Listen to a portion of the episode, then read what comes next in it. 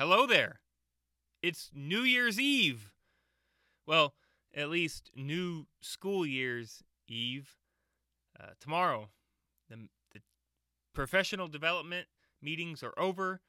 The students are going to show up, and I'm excited. I always am, at least as far back as I remember. Um, it's it's what I'm here for. It's students. I, I if I'm honest, I tolerate meetings, um, and I'm looking forward to it. This is my 16th school year teaching in Oklahoma, and I'm I'm ready. Uh, I, it's just the excitement of it all. Some people get confused sometimes, and they think, "Don't you get bored teaching the same thing over and over?" And this will be my fourth year teaching this particular subject of world history.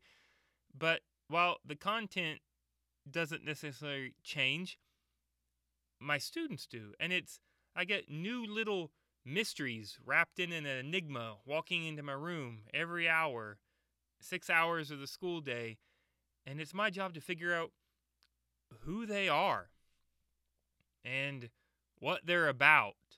And while they may not be the next uh, generation of historians or history teachers, man, they've got something to contribute, you know, to to our particular school community, to our uh, just local community and to the world uh, eventually. And I, I'm just so excited to see that.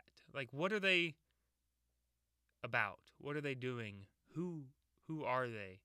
And and just to get to know them. And I've been accused in the past of oh Farnham, he's he's just too friendly. He's um uh, but and that's kind of a dirty word in education, friend. Uh, you have some of the grizzled veterans sometimes that tell the new people, "Don't smile till Christmas," and um, I, I don't buy into that. You you can be um, friendly. Don't confuse that with being their friend because sometimes I find students, whether it be when I taught middle school or now in high school, they they have an immature definition of friend. It's someone who entertains them who makes things fun. And for most uh, mature humans, most adults, a friend is someone who's there to help you get things done and get things done right. Someone who's there to help you be better. Man, if that's not my goal, I don't know what is. So, I think maybe a better word is rapport. I'm I'm looking to build that rapport with students, and I and I look forward to it. I mean, they I don't know, they'd be a little weirded out at the beginning. I'm six foot eight.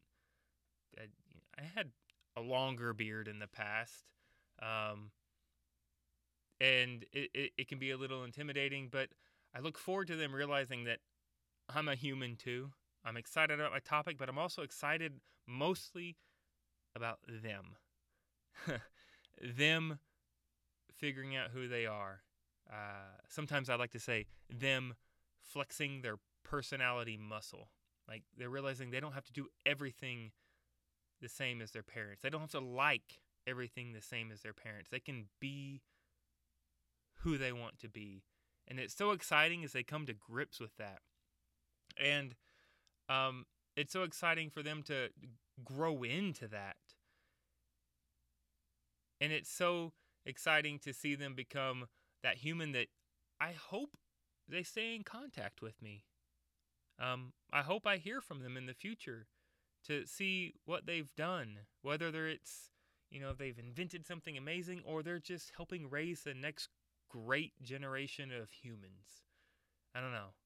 The possibilities are out there, and they're so they're so open right now, and it's it's exciting. It's a little nerve wracking too. I mean, even though I've done this a while. It, it, I hope I do good tomorrow. I hope I, I oh sorry English teachers, hope I do well. Uh, and I'm so looking forward to it. I don't know. It's going to be great. Thanks for listening and have a day.